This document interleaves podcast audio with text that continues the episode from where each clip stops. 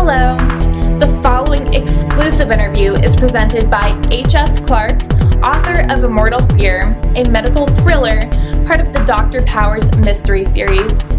For more interviews and information on Immortal Fear, a medical thriller, visit hsclarkmystery.com. This is Author Spotlight featuring Robert LoPresti, author of Greenfellas. Hello, this is H.S. Clark, and I'm here in Portland. It's a typical Portland rainy day today, and I'm at the Left Coast Crime Mystery Convention, which this year we're calling Crimelandia. And I'm lucky today because I'm here with uh, Robert LoPresti, one of our distinguished writers. Robert and I uh, go back a long time because he's a fellow Northwesterner. Um, Robert uh, has a new book, a fascinating book. It's called Greenfellas, and it uh, deals with the mob in a uh, comical way. We're going to find out how funny they really are. and it's quite topical. It also deals with uh, uh, themes of, uh, of green and saving the earth and such. Robert, why don't you tell us a little bit about Greenfellas? Sure. Uh, Greenfellas is about a mobster in New Jersey. He is the number three guy in a uh, mob family, a mafia family in New Jersey. Very happy with his life. Everything's going just great. And then he becomes a grandfather, and he's in the bar buying drinks for everyone and celebrating the birth of his granddaughter, and he's half drunk, and he's thinking, what is life going to be like in 20 years when she goes off to college? And then on the news they say, and scientists are saying that in 20 years climate change will have made the world a disaster area. And he says, well, bleep that. And uh, he decides that it's up to him to save the environment by himself by any means necessary. So he's going to use his uh, skills that he's honed over many years of working with the mob uh, to save the planet. That's his goal, yes. that sounds And it is a, I describe it as a comic crime novel with issues. murder and mayhem and laughter, all Mm. wrapped all wrapped into one. How did you get the idea for Greenfellas? Well, I have been a librarian at a university in Washington State for almost 30 years, and for a lot of that time, I have worked with the environmental science students. Oh. And I see these young people, wonderful young people, going out there prepared to, you know, do their part to save the planet. And uh, I'm not equipped to do paleoclimatology or check polar bear habitat, but I do know something about writing mystery fiction. So I I, said, well, maybe I can do my little share here. Well, Robert, you say I know you work as a librarian, and uh, you don't get much of a lunch break because that's when you do your writing. I heard. That's right. I try and get at least half an hour of writing in every day. Yeah, you've got uh, three blogs, so you're pretty busy with that. You have sleuthsayers.com, littlebigcrimes.com, and today in mysteryhistory.com. Right. So, sleuthsayers.com, I am with 13 other writers. I blog the first and third Wednesdays of every month. And uh, we write about anything related to crime fiction, and we uh, define that very broadly. Um, and my Little Big Crimes, every Sunday I review the best short story I read each week. Since I'm very dedicated to mystery short stories, and there are not a lot of places where you can find reviews of them, I thought I would add one. And um, I don't like writing bad reviews, so I only write reviews of the best story I read every week. And the third one, which I just started in January, is called Today in Mystery History. And every day it tells you about um, some mystery writer who was born on that day, or a book that was published on that day, or the plot of a book starts on that day, and so on. Robert, you're a, an incredibly prolific uh, uh, short story writer.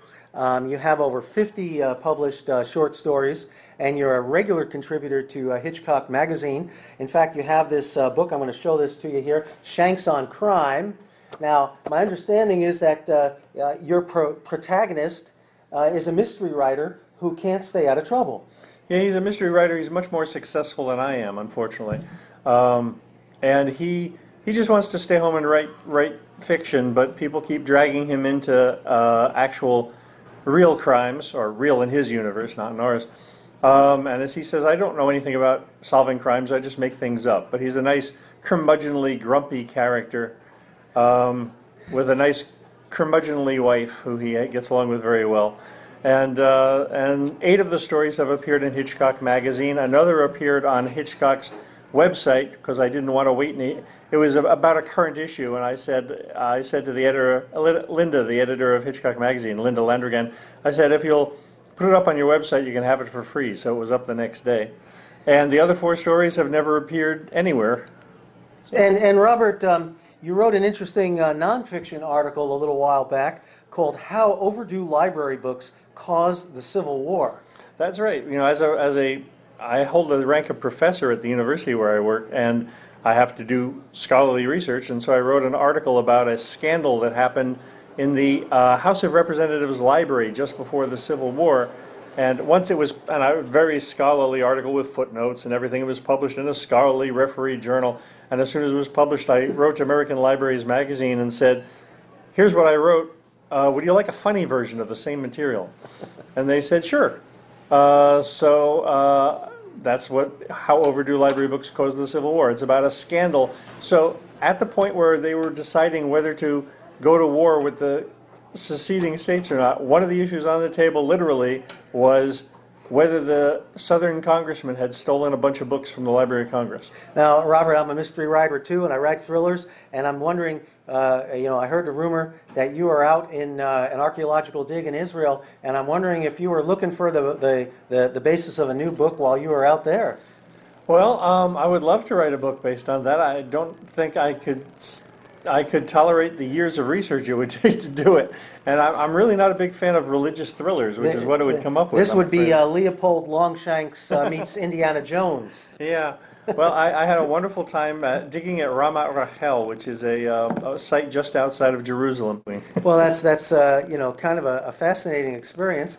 And uh, speaking of experience in um, in real life crime fiction, uh, you were a uh, you were a um, an integral part of catching a very important uh, library thief. Yeah, there was a gentleman a few years ago who, um, well, when they caught, when they, when they, when the Department of Homeland Security raided his house, they found something like 800 library books that Wow. didn't belong to him, about a thousand Indian artifacts that didn't belong to him, Wow. and something like 20,000 pages that had been sliced out of books. The easiest way to find out about this, folks, is uh, if you go to Smithsonian Magazine or Google Smithsonian Magazine and type in "pay dirt in Montana," you'll find out. About Pay it. dirt in Montana. I'll have to do that. And uh, what was your role in uh, catching this guy? Well, I was the um, I was the guy in charge of the books that he stole, so obviously it's my Ah. fault. Within a month of tracking stuff on eBay, we knew that this guy was one of the people involved. So uh, everybody has to keep that in mind now when they're um, uh, when they're going to eBay to buy books. Got to wonder a little bit about uh, where they came from. They might have come from uh, uh, Robert Lopresti's uh, library. So, uh, Robert, where did you get the um, uh, the inspiration for your uh, collection of short stories, The Shanks on Crime? Oh, well, oh, 30 years ago, when I lived in New Jersey, my wife and I and a friend were sitting in a coffee house in Montclair, New Jersey. And I was looking out the window and thinking, what if you were looking out the window and you saw a crime? And what if, for whatever reason, you couldn't, you know, just get, get up and do something about Sure, it? yeah. Well, it took me like 15 years to figure out what crime. I finally realized it would be a con game, and I figured out what con game this character could spot. And then I, by that time, I had an idea of what kind of character would do what he did. And so that's the character that, that uh, Leopold Longshanks, or call, call me Shanks, he always says. Are you living vicariously through this, Leopold Longshanks? Oh, I wish I was suc- as successful as he was, as I've often said. And I also want to mention Robert has a novel from uh, uh, a while ago called Such a Killing Crime. Let's not forget that one as well. And uh, where can we find out about the books and get these books? Uh, well, both of those books are available on Amazon or uh, or from Kobo, and uh, you can go to my website roblopresti.com or what did you say it was tinyurl. Yeah, roblopresti.com, or you can also go to tinyurl.com slash shanks OC, which is short for Shanks on Crime. I can't wait for this uh, Greenfeld. In my mind, I've already picked out a bunch of actors to, to go in the movie here. This, sound- mouth, this sounds like one of those great uh, comic uh, mob r- movie romps. Uh, So let's let's hope maybe it'll see the big screen too. Well, from your mouth to Hollywood's ears. That's right. Well, it's been great, and uh, thank you so much for taking the time to talk to us. On behalf of myself, H.S. Clark with Author Spotlight, thank you all for watching. Thank you for watching this exclusive interview presented by H.S. Clark, author of Immortal Fear, a medical thriller, part of the Dr. Powers Mystery Series.